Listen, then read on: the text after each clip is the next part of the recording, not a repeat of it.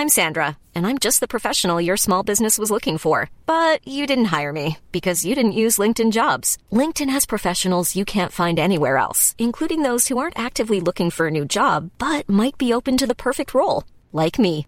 In a given month, over 70% of LinkedIn users don't visit other leading job sites. So if you're not looking on LinkedIn, you'll miss out on great candidates like Sandra. Start hiring professionals like a professional. Post your free job on linkedin.com/people today. If you love college football, it's been a confusing and sometimes confounding 24 hours or so. The Power 5 conferences, well, they're canceling the season. Oh wait, the Big 10 and the Pac-12 are for sure. Or maybe they're not. The American Athletic Conference and Sun Belt are playing for sure, and the MAC and the Mountain West are not. What is the state of college football this fall or next spring? We've got the guys to help us sort it all out. Our college football writers, Matt Baker and Joey Knight of the Tampa Bay Times, are here to discuss all this and more on this edition of Sports Day Tampa Bay. I'm Rick Stroud of the Tampa Bay Times, along with producer Steve Versnick. All right, when I got questions about college football, the two guys I go to are Matt Baker and Joey Knight, and they join us now. And guys, bring us up to date if you each could. Um, you know, a week ago, it seemed like we were talking about schedules and whatnot, um, and uh, some cancellation maybe of some games, but teams playing within the conference. Well, all of that seems to be changing, uh, perhaps in a hurry. And uh, let's start with what, what's sort of led to this anticipation of what many feel like, anyway, might be an apocalyptic shutdown of college football. But at least, at the very least, there are discussions about whether or not they can play, serious discussions uh, going on among the uh, Power Five conferences. So let's begin there. What what has changed uh, so quickly? That's about a thirty second spot, Matt. I'll let you take that. oh, oh, thank you. It's, it's, very kind of you, Joseph. Uh, it's funny you mentioned the word apocalypse. Uh, Joey uh, was sending me and our edi- editor Tracy Johnson a text late Sunday night, uh, and I'm pretty sure he used the word apocalypse. And we, we had a, a meeting today, um, the three of us, and the the subject was apocalypse now, um, because that's that's where we that's where we are. I mean, I'm looking at the calendar on August 5th. So you know, five days ago, as we record Monday night, the Big Ten announced its new schedule. And now, as we talk on August 10th, it looks like the Big Ten is on the verge of canceling the fall football season. Um, the the zillion dollar question is is what changed, and I don't have a great answer. I, I think there's not one thing. I think it's a, a I think it's several things. Um, one is there's certainly been some concerns about um, obviously the whole thing has been predicated on on, on health and health and, and safety. Um, but I think in the last week or so, there's been more concerns about players' long term health and, and, what we know, and, and as importantly, what we don't know. You know, the uh, there's a, a, football player um, at, Indiana who's been uh, going through. Um, uh, Brady Feeney's his name from St. Louis area. He's been going through uh, his battle with COVID and recovering, and uh, there's concern that his, he has long-term heart issues or uh, potentially long-term issues related to his heart because of this. Um, there's the, the, pitcher with the Red Sox who had a similar thing, and you know, there's a study out of Germany here in the last week or so where I think it was 60% of some of the COVID patients. Again, I'm not a doctor, just don't don't get in the weeds here with me. But uh, the the bottom line is there was some, another study with some concerns about the long term health issues related to this. And you know, it's one thing for a normal human being to have heart issues. That's not good. But, and, but maybe you can have a normal uh, life with this. But if you're a, an elite athlete, a high profile athlete with heart issues, that's career ending. In addition to the, the um, the the life aspect of it. So that's certainly one thing that has changed. Um, another thing is UConn was the first D1 school to bail on it, and then I think that starts leading to questions. Um, you look at D2 and D3, they dropped out. You look at a bunch of the FCS conferences, they've dropped out. On Saturday, the MAC dropped out. And then uh, a couple hours ago, as I was eating turkey burgers off the grill, uh, the Mountain West dropped out. So, you know, there's been kind of one thing after another after another. And at a certain point, the, the big boys, the Big Tens, the SECs, the ACCs have to ask themselves, what do they know that we don't? Or what makes us think that we can do this and they can't? And the answers are starting to kind of become clear that the, the, the risks and the unknowns, at least for some, uh, don't outweigh the uh, the potential rewards right now, for at least for the fall. Joey, we've heard from some players, and uh, you know Trevor Lawrence maybe being one of the most uh, obviously visible ones uh, with the hashtag "We Want to Play."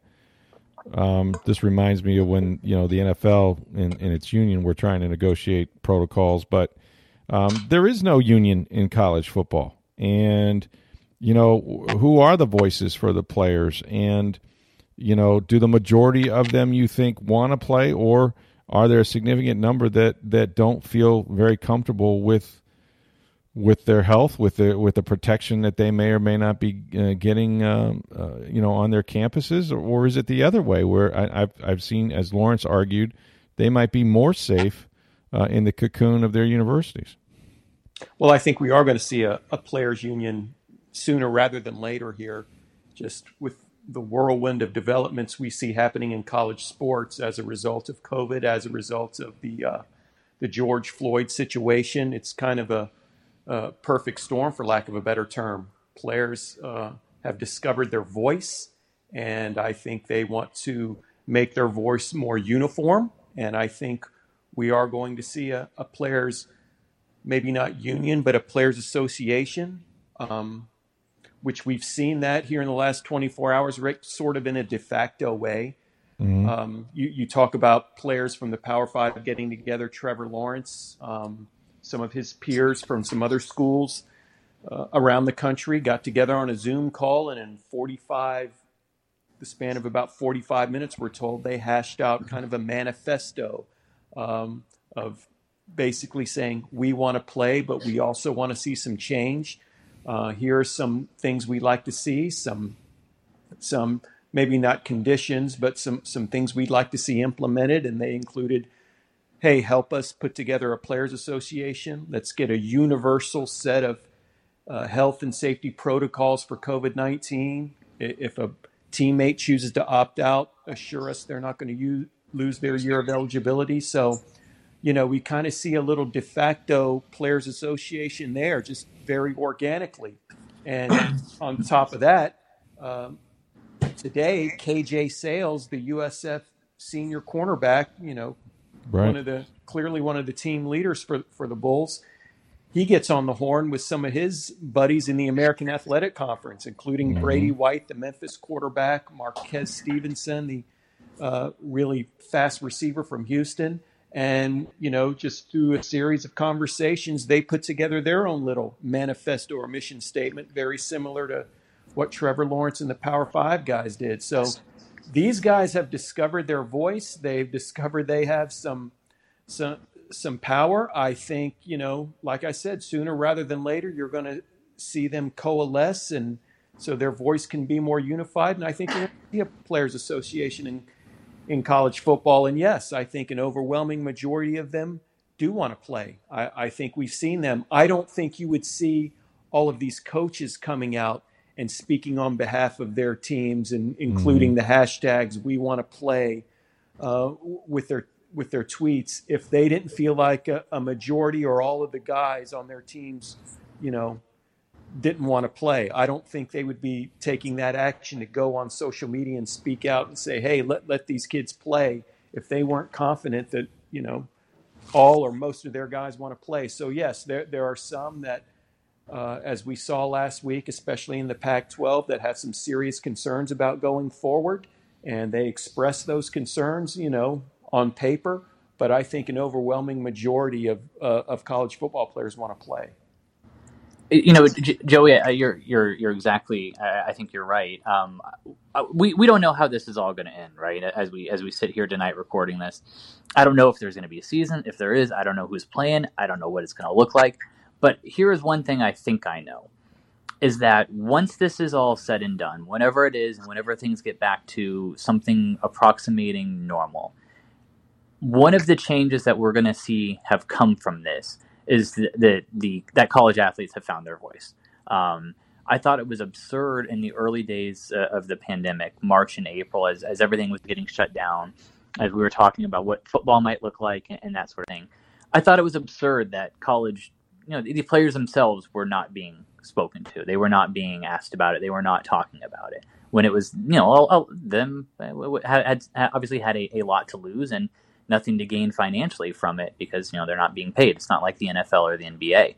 Um, but we've seen here in the last really eight days, or yeah, eight days. Goodness gracious, eight days ago is when the Pac-12 came out with their "We Are United" thing. It feels like 80 years ago, but in, in the last eight days, there's been such a a push for with the players having their voice and making their voices heard. I don't know if it's going to change the Big Ten. I don't know if it's going to change the Pac 12.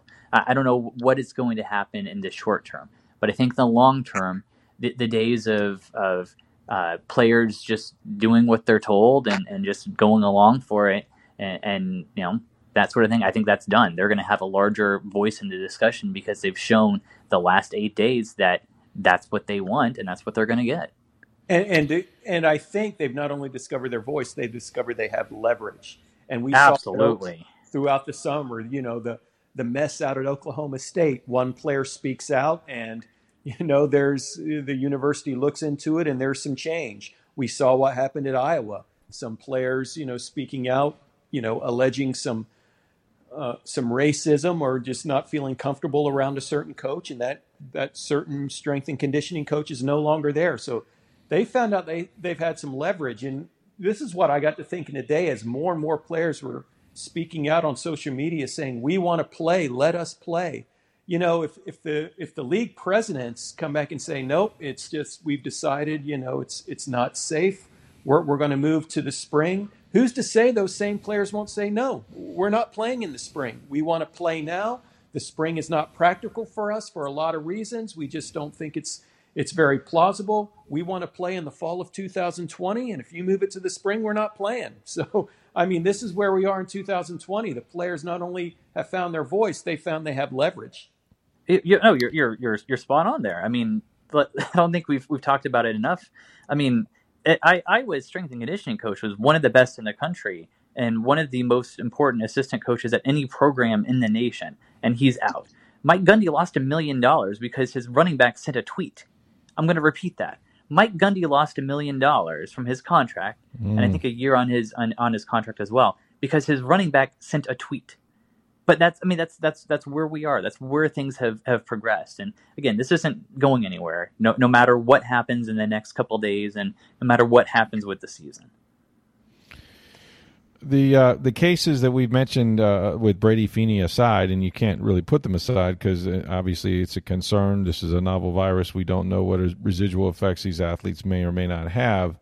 But does Lawrence have a point? I mean, and he says, look, players uh, will all be sent home to their own communities where social distancing is highly unlikely, and medical care and expenses will be placed on the families if they were to contract COVID nineteen. So what about what about the greater good? I mean, what what about that? Is it is it true that uh, there is more protection, and and maybe it's not universal from campus to campus. Maybe it varies based on whether you're at Michigan or Arkansas State. I don't know, um, but I'm just I'm wondering if you know they they've had testing.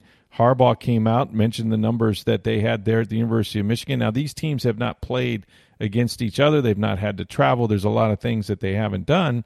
Um, but is it doable? Do do a lot of people think that you could play and play safely?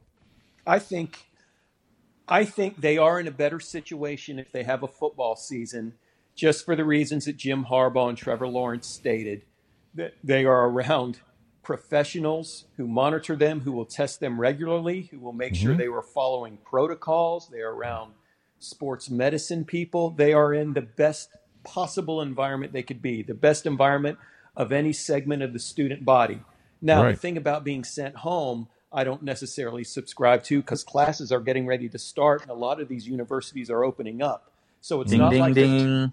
They're, they're not going to be sent back home, but they will be, you know, in the general student body. If there's no season to go to, no season to prepare for, no game to get ready for, they're going to lose that structure. So whereas, mm-hmm. you know, if you've got a football player who spends, you know, 20, 30 hours around the program, you know, going to a regimented study hall, going to a regimented practice and mealtime where they're monitored and supervised, they're not going to have that if there's no season. They are going to be in the general student body, a lot more time in their dorm, a lot more time hanging out, you know, Lord knows where, you know, you know, in the mm-hmm. student union or somebody else's apartment. So they, you know, there would be some more, um, you know, for lack of a better term, probably some more risks involved there.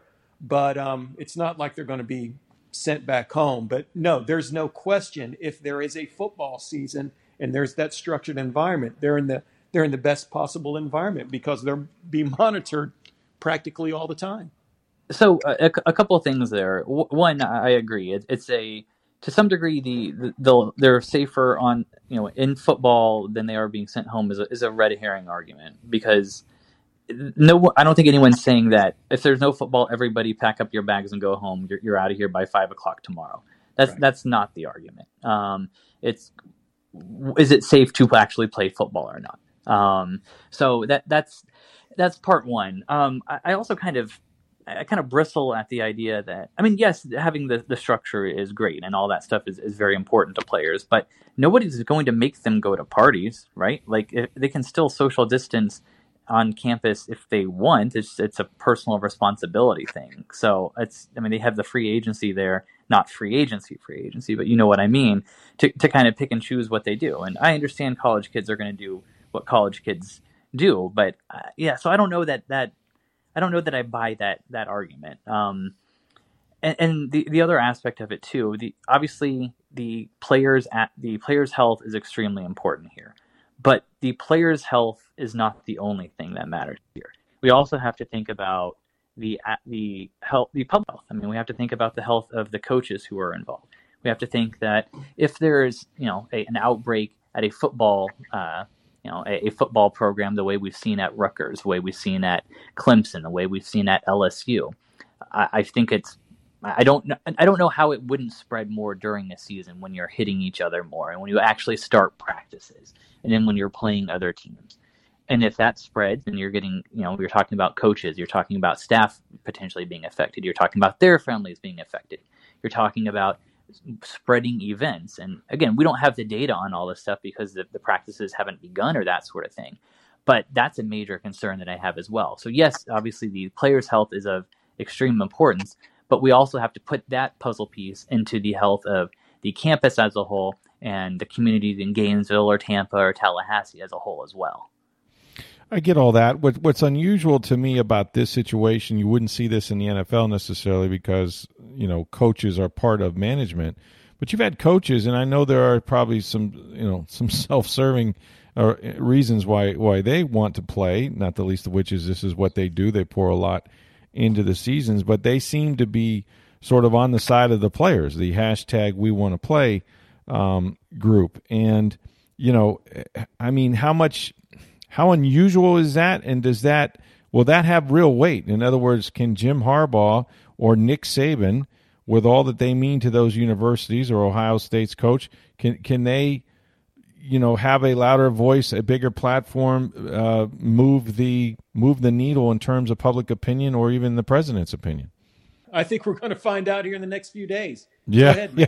Well, I, I was just going to say, imagine the backlash if Dan Mullen says, "You know what? I don't want to to coach football this year. yeah, that, well, yeah. I mean, it, imagine the back. But you could be silent, though. You don't have to come out and say "Let's and, play." And, I mean, and, could... and, some have been, but on the other hand, yeah. the silence to some degree would speak volumes, right? That's right. I, I hate to bring it back to recruiting. This is stupid, but here I go. Think about the recruiting aspect of it, mm. where uh, you know he wasn't supporting his players. You you know he, what Dan Mullen clearly doesn't want to coach. I, am mm. using his as an example. He actually tweeted his support of the thing earlier today. So, but you you get the point where if they're yeah. not saying something on this, then it could be used against them, and you know by their yeah. own players. Even why aren't you supporting us? So sure, I don't. I, they don't. I don't know. It, it's going to be fascinating to see though what how much power they have because this is one of the times when um, and we, we think about coaches as the gods of the program because everything revolves around them and, and it's their program. Um, they do technically have bosses, the ADs, and they technically have bosses above them, the presidents. And the presidents are going to be making these decisions again because it's more than just the football team. It's the coaches, it's the professors, it's the janitors, and the the food people. Um, it, it's the campus as a whole that has to be considered, and the presidents and chancellors are going to figure that out. And then because this is America, there's going to be politicians involved. There already have been politicians involved. I mean, that the, that's that's the thing. You know, the presidents are going to be the one making this decision, and they don't always live in the same planet as the football programs. Mm. Um, a lot of them don't. You know, they live in the academic realm, and let's face it, they live in the political realm. And, you know, that, those can be two totally different worlds than, you know, than the worlds that Nick Saban and Ed Orgeron and those guys are living in. So that that's what's going to be fascinating about it. Now you would you would presume that that Nick Saban and Jim Harbaugh and Ryan Day and Dabo Swinney and these guys have a have a huge voice, you know, on their campuses and you know in their communities. But we're going to find out, you know, just how how big a voice they have. We could see an ego struggle here. We could see an ego clash and just you know see who prevails here. But it, it's important to note two things that these presidents are the ones who are going to ultimately be making the, the decision of whether we'll have football this fall. And a lot of times they exist in a totally different world than the football programs. Let me ask this because you know when we saw the schedules come out, uh, many of these games uh, were canceled early on that were going to be played at the end of August, early September. They moved them back. In other words, there seems to be time here. Um, I don't know where we got to the point of, and maybe they'll take the time that it seemed like there was going to be votes taken, you know, sometime this week, uh, as early as Tuesday. Again, we're doing this podcast late Monday. Um, don't they have the uh, the ability to to sort of, you know, hash this out a bit and and see what the best practices could be? Um, not that they haven't thought about it, but I again, it seems like it seems like this this train is moving pretty fast down the tracks here so yes and no. Um, I'm looking at my calendar, which is my poor calendar. I need to start using pencil. Um, on August 21st is the kind of the deadline in terms of when NCAA divisions were supposed to decide are you in or you out. And it looks like there's a D1 council meeting on Wednesday, which the uh, the board of governors in the NCAA kicked the can to the D1 something else, which kicked the can to the D1 council and the cans finally, you know, we, we know where that road is ending. Um, so there's supposed to be something on Wednesday potentially, and, and, then potentially they could do something beyond that as well because of the way the schedules are done. You know, the the SEC is not playing until September 26th.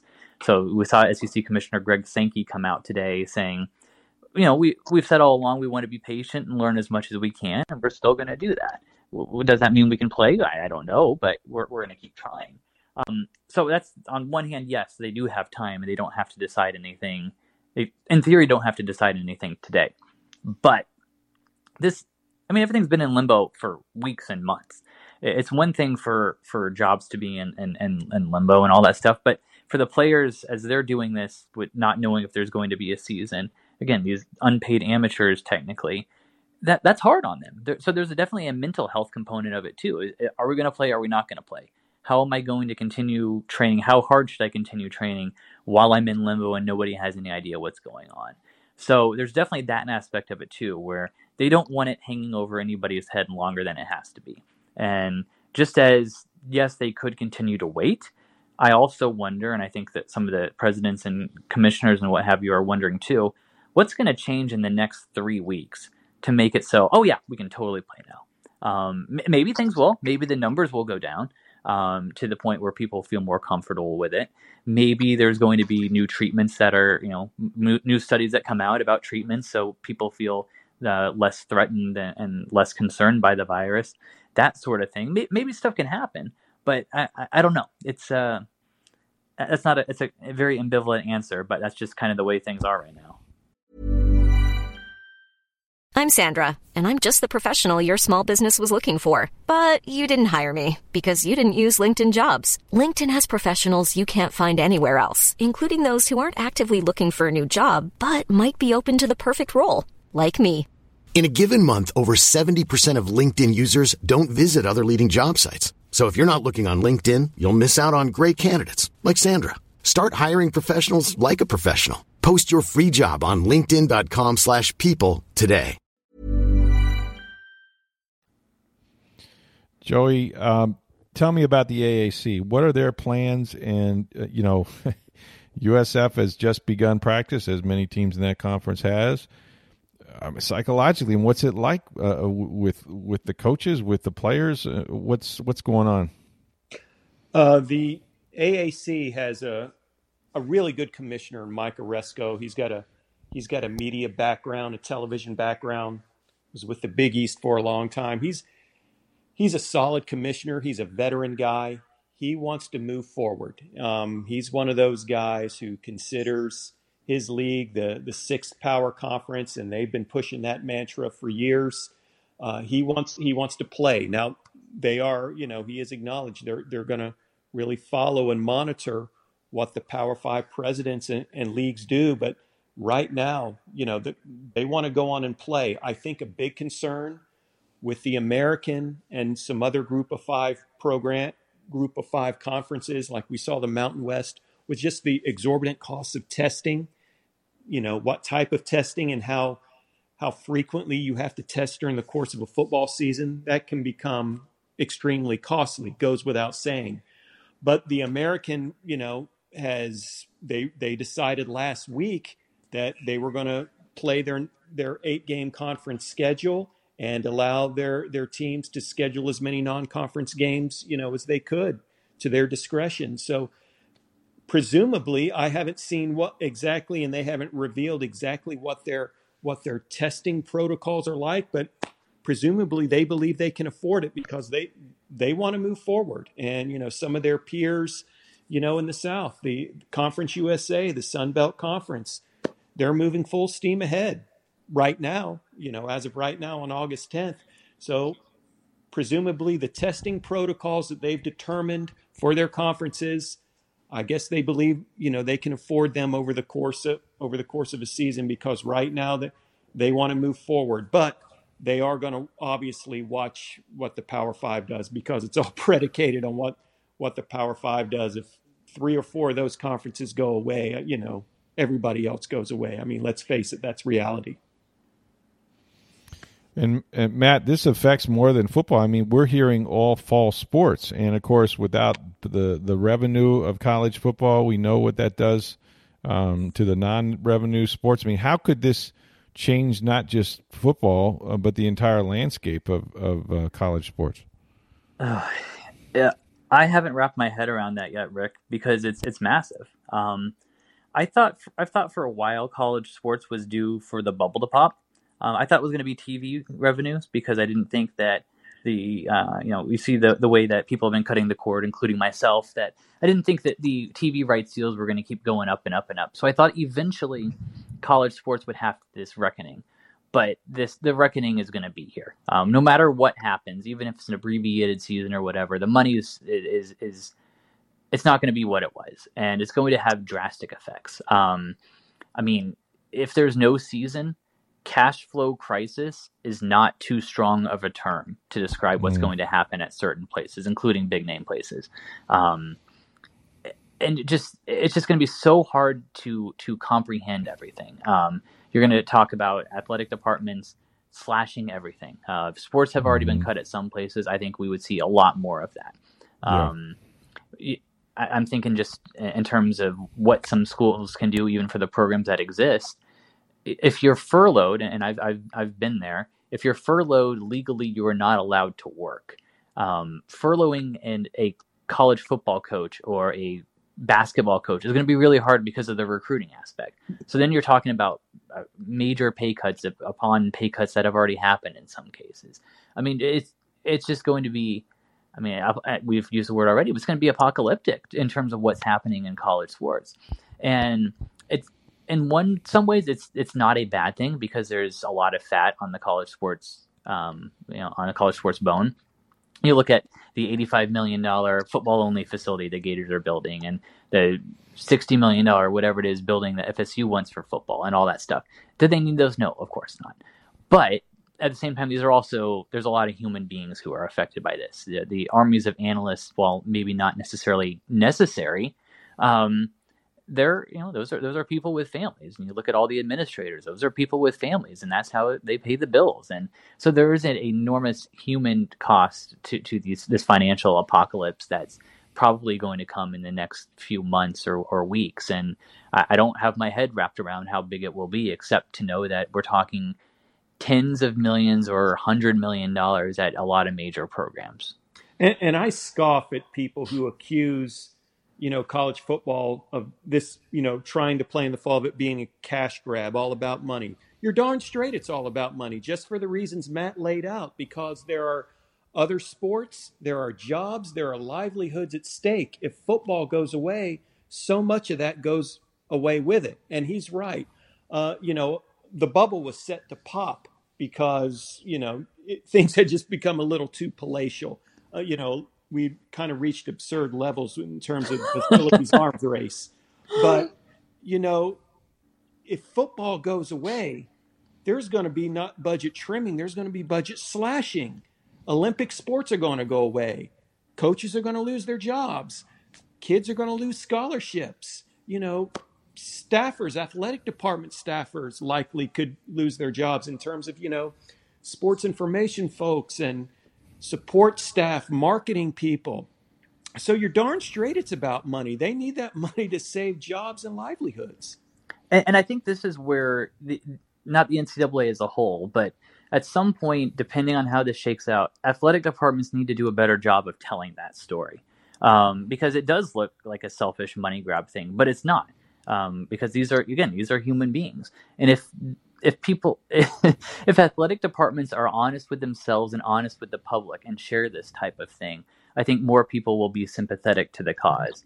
Um, i mean because again this is the the same conversation we're having about college sports is the same conversation that's happening a lot of other places in society. There's a risk to being at bars for example because the, the coronavirus can spread and that's not good for public health but if the bars are closed, then people are out of work, and that's not good either.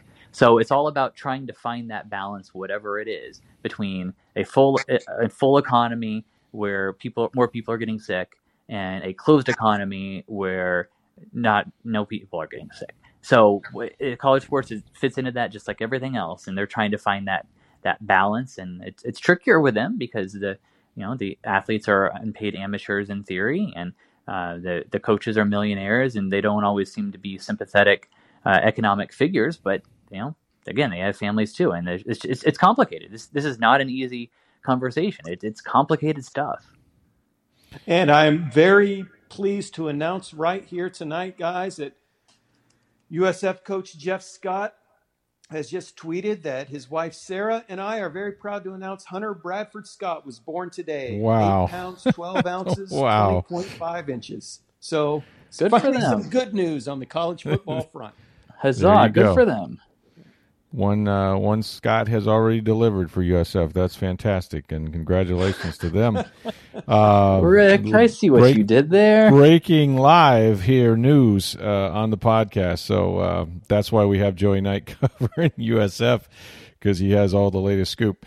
Um, I did want to ask you though. You know, we've gone from uh, obviously the glaring light that's been placed on the NCAA and the fact that there is no centralized anything uh, in college sports, particularly football, really. It seems to be conference to conference that controls things for the most part.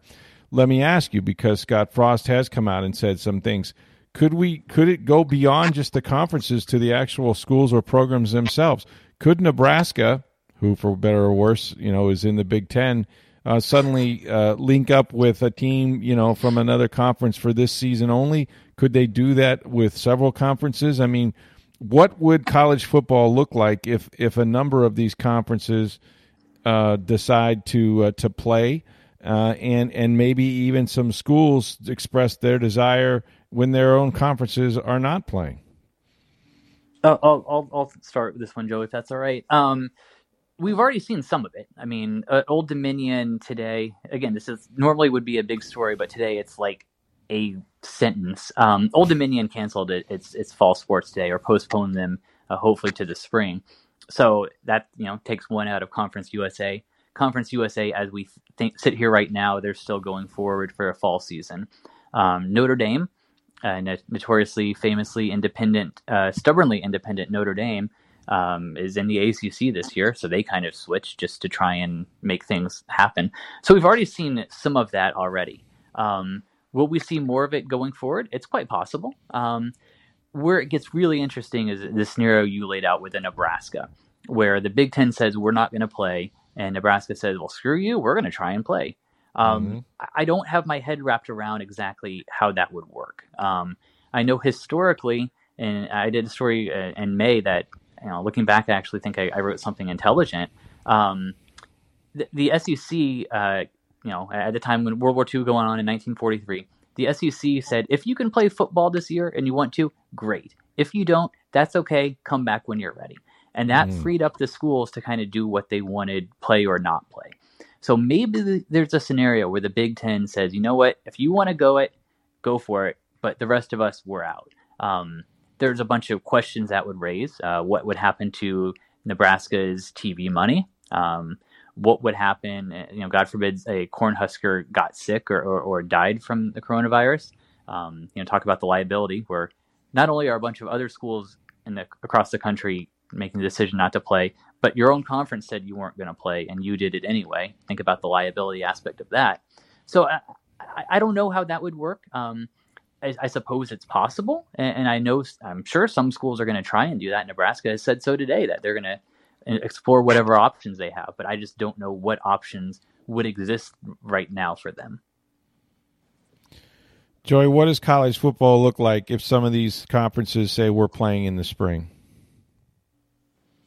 Boy, that's a great question, Rick. I, am just, I'm one of those who's just not a fan of of uh, a college season in the spring. I think you would have to contract the season, and I, I'm not a fan of. I think you would have to contract the spring season and perhaps even contract the fall season of 2021 if it was really plausible. I mean, people speaking about the welfare and the health and safety of student athletes. You couldn't have two 12, 13 game seasons within the span of several months. That's just not practical. Um, and I, for one, am just not crazy about seeing an, an eight game spring season. I, I, would rather just focus on March Madness and the Masters and things like that and just wait until we could get a full fledged college season in the fall. I, I, don't know what it would look like. It's, un, it's uncharted territory. Um, I think if the Power Five schools stay in the fall, I think we could see, you know, some Group of Five school programs, conferences that have opted out for the fall so far, like the Mountain West and um, you know some some FCS programs, conferences compete in the spring, and they you know they could have an audience to themselves, kind of like the XFL or some of these spring leagues. I mean, I think it would be a be a great market for it. Uh, you know, we can debate about what the what the nation's appetite is like for spring football, but the bottom line is those those people would have kind of the the platform all to themselves. You know, so um, I, I think if it came to that. I, I, I just don't see it happening at the Power Five level. I just think there's a lot of reasons for that, a couple of which I just outlined. But I, I think you could see some some FCS, some Group of Five programs opting for spring season, and I think you know just from the college football fans' perspective, it would probably do very well ratings wise. It would be kind of a kind of a unique novelty type thing. Um, but again, I, I just assume not have the big boys play in the spring so we could have a full fledged fall season in 2021. I don't disagree with a lot of that but that's a hard sell to the athletic to some of the athletic departments. I mean, it's again, we don't know that things are going to be better in March than they are right now. They might be, and, and goodness gracious, I hope they are. I'm sick of this, like everybody else. Um, but we don't know that things are going to get better. But there's a chance that it is, and if you're talking about you know a six game or eight game season in the spring and then a slightly abbreviated one in the fall, I'd take that uh, just because I, I want the game and I know the athletic departments want the money. Because otherwise, we're talking about the athletic departments going a year and a half without football. That's a long time. And, and again, we're talking. But as long about, as they have, if March Madness can be staged next spring, I think that would cushion some of the blow.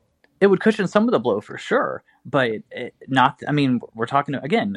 Uh, Wisconsin, I think the figure that, that Barry Alvarez, the AD, threw out was $100 million if there's no football at all this year. And March Madness is going to is going to take some of it, but not a hundred million dollars, not fifty million dollars, not eighty million dollars. I mean, or twenty million dollars. So it's there's a huge there's a huge financial loss there, and the spring has a bunch of drawbacks. I mean, we were talking about that earlier today, Joey, in our Apocalypse Now meeting. Um, we we don't know what would happen uh, with players in the draft. Um, it'd be like baseball, where a player gets drafted in the third inning of the College World Series by the Red Sox or whatever. Like that's that's something that would that would happen. Um, we don't know about what would happen with uh, uh, signing day. Would players who enrolled early in December be able to suit up for the spring league in February or sign in February? I mean, we don't know. There's so many unknowns. It's it will be, would be fascinating to see it happen, and it would be really interesting to see what happens if some of the big boys try in the fall and some of them try in the spring. I mean, I I have no idea what's going to happen. I, I, just absolutely no idea. I have I have uh, plenty of sheets in front of me with story ideas to keep. You know, no matter what happens this week, which is going to be crazy. I've got enough to keep me busy for quite some time, going down all these rabbit holes, trying to figure out what the heck is going to happen in the next couple weeks and couple months and and year. I think we've kind of established how crazy this has all been. Um, mm-hmm. But I just want to illustrate it with a couple things. Um, in my illustrious role as an AP voter, um, by the way, keep sending feedback to jknight at tampabay.com for that. jknight at tampabay.com. Um, here's how crazy it's been. I sent in my preseason All America ballot Thursday um, because it was due on Friday. I was like, well, let's cross this off the list. Um, by the time I submitted it, and before the end of the day, three people that I had on my ballot opted out of the season, and I resubmitted it Friday morning. And since then, somebody else on my preseason top ballot has opted out. Um, I'm looking right now at the preseason AP Top 25 ballot that I submitted. Um, if the Big Ten is out, uh, there's uh, there, there's two guys in the top ten, including the, my my number one team. That's that's that's not playing. Um, nobody from the Mountain West, although I almost ranked Boise. So I'm just imagining like having to rip that up in a couple days and then having to rip it up again and again. Um, it it's just it's crazy. It's a hard exercise. It's fun. I enjoy doing it. I'm glad I do. But it's it's it's just it's just ridiculous at this point. really really hard on voters. I'm sure this is this is uh, just one of the many things that this will cause. Look, guys, I mean, this thing is going to change uh, moment to moment. We know this, and uh, hopefully there'll be more clarity as we get um, through the week and these presidents have their meetings, and who knows where it's all headed. Give me your best prediction, each of you, of what you think. Uh, whether there there are obviously some conferences that say they are playing. Um, what what you kind of expect to happen here in these, and it's just a prediction. I mean, uh, obviously nobody has a crystal ball, or all of us would be in Las Vegas right now. Wow, great question. I've tried to remain optimistic through this whole process simply because I'm an optimistic person and it beats the alternative. Um, and, and I've been a little, I've been really kind of encouraged just by the way the players have spoken, mm-hmm. the we want to play movement, and the support they've gotten from their coaches and from yeah. their administrators. Uh, based on that, I think we are going to have at least three Power Five conferences and at least three Group of Five conferences playing football, or at least starting the season this fall, starting in the last weekend in September. I think we get to that point. Don't yeah. ask me if we finish, but I think we will see them try to start the season. Matt and and and the this odd couple relationship. I'm the the glass half empty guy. Um, I don't think it happens. I, I think they kick the can, the conferences kick the can down the road as much as possible. And at a certain point, unless there's some sort of medical breakthrough or testing breakthrough, they look at it and say, you know what, we can't do this. There's too much we don't know about, you know, about the virus and how it affects players long term. Um, the, the testing isn't there. I mean, the the, the SEC's testing protocol, uh, a test is supposed to be done within 72 hours of competition, which is which is fine and dandy. But if somebody goes out the Friday night before a game and, and gets positive and it doesn't show up in the, the 72 hours, I mean, th- there's still too many unknowns just because of where things are medically and, and in the testing right now. So I, I don't think it happens. I, I, think people try, and I, I just don't see a scenario where it happens right now. I hope I'm wrong. I just don't see it. And if that happens, I think I think you're going to see, I mean, because college football is part of our fabric. I mean, yes, we had college basketball. We lost March Madness, but we had a college basketball season. We've got baseball and NHL and the NBA resuming. If you take out college football for a season, that's a tipping point for a lot of people. If we have no college football, that's going to provoke people either to put on the dang mask or it's going to trigger an uprising like we haven't seen yet. Something's something's going to that's it's going to be a tipping point if we don't have college football because that's just a huge part of who we are. It is indeed, and it's a big part of a lot of these economies as well uh, in in various college towns throughout the South, throughout the country, that uh, will lead to um, probably more businesses closing and more pain and suffering. Um, and so it is not just limited to the universities or their athletes or their coaches or their fans. Many of their fans will suffer uh, as well. Well, guys, uh, l- enjoy the discussion. I really do. Your insights are, are, are terrific. I think it really helps uh, our readers who will be following you uh, in the Tampa Bay Times on tampabay.com uh, as the football world turns, and it'll just be um, it'll be something to, to, to see. And let's all hope, uh, for the sake of uh, of everybody, really, um, that um, you know they they find a safe way to play uh, or those that do play are able to be safe, and um, and we'll see if we can have college football after all. But thanks for the discussion, and uh, we'll be following you on TampaBay.com. You got it. Buckle up. Thanks, buddy. Hey, on tomorrow's podcast, the Tampa Bay Lightning play Columbus in Game One of the first round of the Stanley Cup playoffs, a rematch of the disastrous four-game sweep from a year ago. We'll have Tom Jones on tomorrow's podcast to break all that down for you, along with some other topics like college football.